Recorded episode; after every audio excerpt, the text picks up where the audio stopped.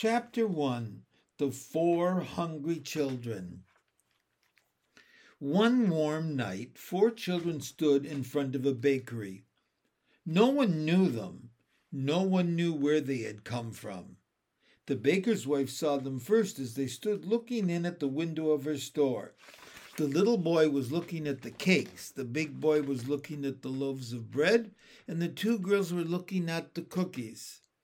Now the baker's wife did not like children. She did not like boys at all, so she came to the front of the bakery and listened, looking very cross. The cake is good, Jessie, the little boy said. He was about five years old.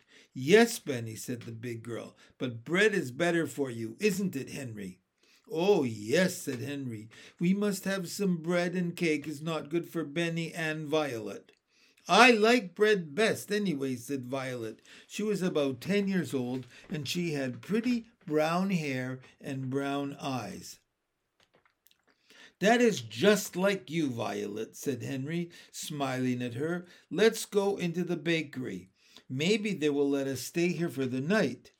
The baker's wife looked at them as they came in.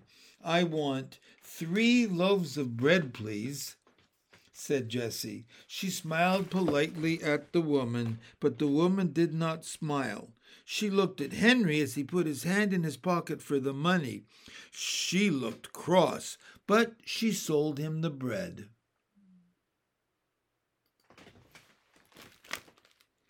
Jessie was looking around too, and she saw a long red bench under each window of the bakery. The benches had flat red pillows on them. Will you let us stay here for the night? Jessie asked. We could sleep on those benches, and tomorrow we would help you wash the dishes and do things for you. Now, the woman liked this. She did not like to wash dishes very well. She would like to have a big boy to help her with her work. Where are your father and mother? she asked. They're dead, said Henry. We have a grandfather in Greenfield, but we don't like him, said Benny. Jessie put her hand over the little boy's mouth before he could say any more. Oh, Benny, keep still, she said. Why don't you like your grandfather? asked the woman. He is our father's father, and he didn't like our mother, said Henry, so we don't think he would like us. We are afraid he would be mean to us.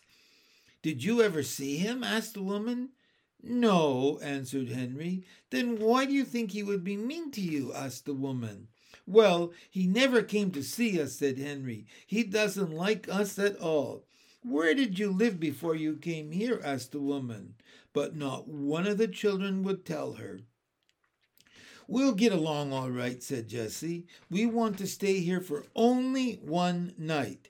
You may stay here tonight, said the woman at last, and tomorrow we'll see what we can do. Henry thanked her politely. We are all pretty tired and hungry, he said. The children sat down on the floor. Henry cut one of the loaves of bread into four pieces with his knife, and the children began to eat. Delicious, said Henry. Well, I never, said the woman. She went into the next room and shut the door. I'm glad she is gone, remarked Benny, eating. She doesn't like us. Shh, Benny, said Jessie. She is good to let us sleep here. After supper, the children lay down on their red benches, and Violet and Benny soon went to sleep. But Jessie and Henry could hear the woman talking to the baker. She said, I'll keep the three older children. They can help me. But the little boy must go to the children's home. He is too little. I cannot take care of him. The baker answered, Very well. Tomorrow I'll take the little boy to the children's home. We'll keep the others for a while, but we must make them tell us who their grandfather is. Jessie and Henry waited until the baker and his wife had gone to bed. Then they sat up in the dark. Oh, Henry, whispered Jessie, let's run away from here. Yes, indeed, said Henry. We'll never let Benny go to a children's home. Never, never. We must be far away by morning, or they will find us. But we must not leave any of our things here. Jessie sat still, thinking. Our clothes and a cake of soap and towels are in the big laundry bag, she said. Violet has her little work bag, and we have two loaves of bread left. Have you your knife and the money? Yes, said Henry. I have almost four dollars. You must carry Benny, said Jessie. He will cry if we wake him up, but I'll wake Violet. Shh, Violet, come. We are going to run away again. If we don't run away, the baker will take Benny to a children's home in the morning. The little girl woke up at once. She sat up and rolled off the bench. She did not make any noise. What shall I do? she whispered softly. Carry this, said Jenny, Jessie.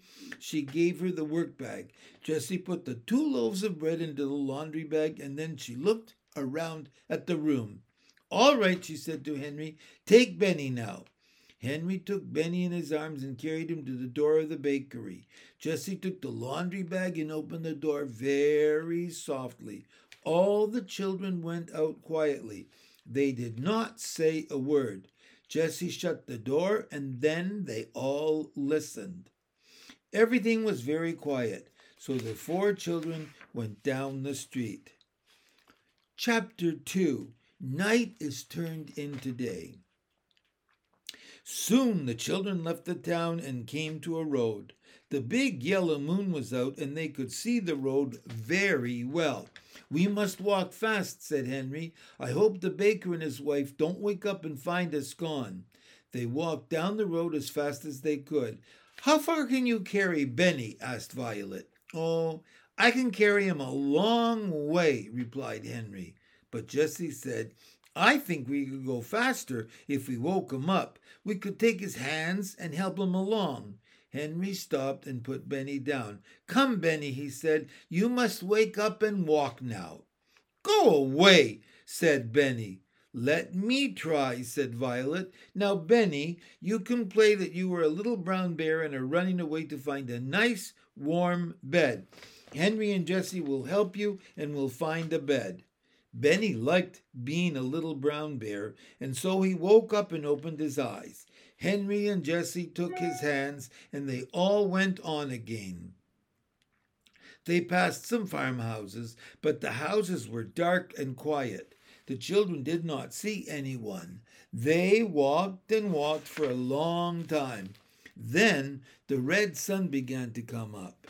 We must find a place to sleep, said Jessie. I am so tired. Little Benny was asleep, and Henry was carrying him again. The other children began to look for a place. At last, Violet said, Look, over there. She was pointing in a big haystack in a field near a farmhouse. A fine place, Violet, said Henry. See what a big haystack it is. They ran across the field towards the farmhouse. They jumped over a brook and then they came to the haystack. Henry was still carrying Benny. Jessie began to make a nest in the haystack for Benny, and when they put him into it, he went to sleep again right away. The other children also made nests. Good night, said Henry, laughing. It is good morning, I should think, replied Jessie. We sleep in the day and we walk all night. When it is night again, we will wake up and walk some more. The children were so tired that they went right to sleep. They slept all day, and it was night again when they woke up.